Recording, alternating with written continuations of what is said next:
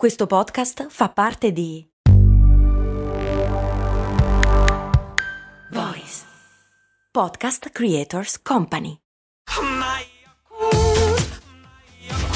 Se a volte ti senti così, ti serve la formula dell'equilibrio. Yakult Balance, 20 miliardi di probiotici LCS più la vitamina D per ossa e muscoli. Che vita facevano e soprattutto esistevano davvero i buffoni di corte? Cose molto, cose molto, cose molto umane. Ciao, sono Giampiero Kesten e questa è Cose Molto Umane, il podcast che ogni giorno, 7 giorni su 7, ti spiega o ti racconta qualche cosa. E una volta alla settimana, tipo oggi, fa un viaggio indietro nel tempo e ti racconta cose molto storiche, tipo i buffoni di corte. Che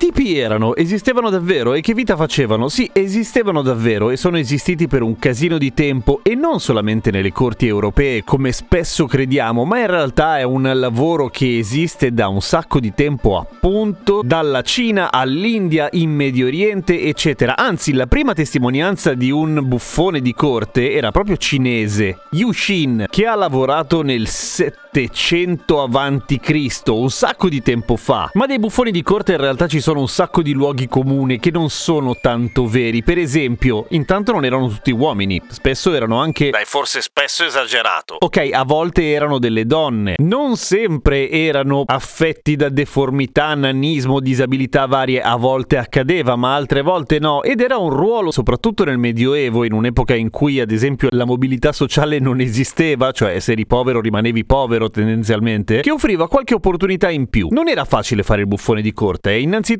bisognava essere molto talentuosi, bisognava essere molto intelligenti anche, perché il sarcasmo, la comicità, i tempi giusti e soprattutto i buoni consigli, come tra un po' vediamo, non è roba da tutti. Bisognava avere una certa cultura, infatti molte volte i buffoni erano studiosi che a un certo punto avevano mollato gli studi, oppure erano uomini di chiesa che avevano abbandonato la tonaca, o a volte venivano mandati a cagare perché facevano troppe battute, giuro. Ma inoltre dovevano avere appunto una serie di abilità, saper suonare, saper cantare, essere capaci di raccontare cose, essere informati. Molte volte i buffoni, quelli che giravano però, non quelli assunti in una corte ad esempio, si muovevano di città in città raccontando le cose di cui sapevano ed erano una sorta di telegiornale o radiogiornale, una sorta di podcast. Oh mio Dio, sono un buffone. E poi sapevano anche adattarsi al pubblico, naturalmente. Non potevano divertire un pubblico di anziani come avrebbero fatto con un pubblico di bambini. E il ruolo del buffone ogni tanto comportava questo. Ai bambini si raccontavano le storie, agli anziani si raccontavano storie di battaglie e agli uomini di mezza età, visto che il calcio non c'era, insomma si parlava probabilmente di... E questo appunto è un altro luogo comune che riguarda i buffoni. Molte volte facevano parte di quelle che poi si sarebbero chiamate compagnie di giro, cioè erano gruppi di persone, non sempre da soli appunto, appunto, che si muovevano di città in città con un carro e rimanevano lì fino a quando ce n'era fondamentalmente, cioè finché il pubblico li gradiva e li pagava. A volte quelli particolarmente bravi venivano assunti e diventavano DJ resident in una corte. A volte si raccomandavano gli uni con gli altri, oppure un servitore veniva a conoscenza di un tizio particolarmente simpatico e lo suggeriva al re. Ma in questo senso era un'opportunità lavorativa che permetteva un minimo di mobilità sociale, cioè potevi essere un poveraccio, ma se avevi la testa giusta potevi diventare un buffone. Magari non venivi coperto di denaro, ma c'erano buffoni particolarmente famosi, il più di tutti probabilmente è Roland lo scoreggione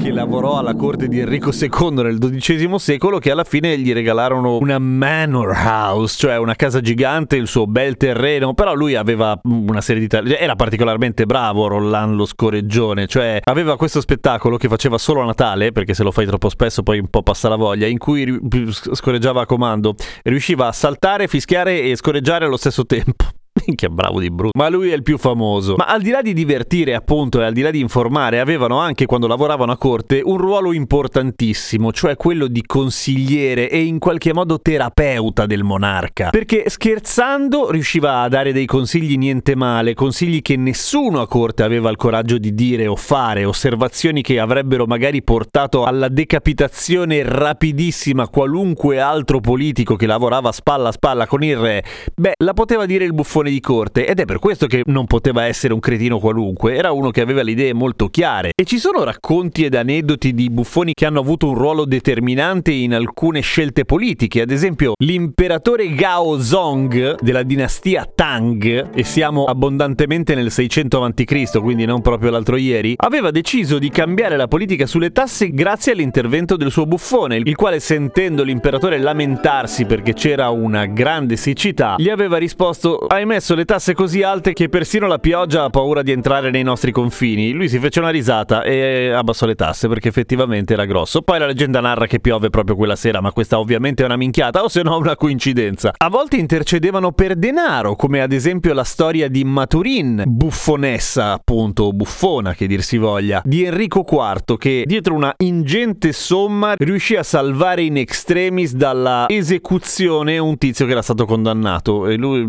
lei niente, gli fa una battuta simpatica a re, gli dice due cazzate, dice ma lascialo andare quello lì. Altra storia interessante è quella di Jin Shin Mo, siamo sempre in Cina ovviamente, che salvò la vita a un giudice che si era permesso di chiedere all'imperatore di evitare di passare sulle terre coltivate durante le sue battute di caccia. L'imperatore si era molto incazzato, l'aveva fatto portare a corte, lo stava per giustiziare quando Jin Shin Mo gli disse ma sì, ma fai bene, fallo fuori e anzi sti cazzi, fai una cosa, ammazza tutta la popolazione che si ostina a coltivare le terre dove tu passi. Questi qua lo fanno solo per mangiare, guadagnare e pagarti le tasse e l'imperatore disse Ah, ho capito cosa. Sì, ok, sto esagerando. Ok, dai, vai, hai ragione tu. Non ti passo sull'insalata. Ma i buffoni servivano anche in battaglia, anche se è difficile da credere, non solamente perché distraevano il nemico, e sì, distraevano il nemico, ma lo spaventavano pure. Nel senso, molti buffoni erano anche bravissimi giocolieri e non erano dispensati dal combattere, perché in tempo di guerra, bene o male, se riesci a tenere in mano una spada o un'arma devi scendere in battaglia, quindi lo facevano anche loro, giustamente. Ma se il nemico si trova a un certo punto un cavaliere che sembra completamente fuori di testa, che invece di combattere e farsela sotto, inizia a fare giocoleria con le spade o con delle scuri in mezzo al campo, pensa questi sono fuori come dei balconi. Ma la storia più famosa è quella di Telfer, Tagliaferro, un buffone normanno affetto da nanismo che non gliene fregava niente di niente e scendeva in battaglia come se niente fosse. A un certo punto ebbe un ruolo determinante nella battaglia di Hastings contro gli inglesi, quando si mise a fare battute contro il generale nemico. A un certo punto punto fra tensione, fra le battutacce, fra l'orgoglio ferito, qualcuno ruppe le linee per inseguirlo, andare a fare ammazzate, lui lo decapitò e si buttò dentro la mischia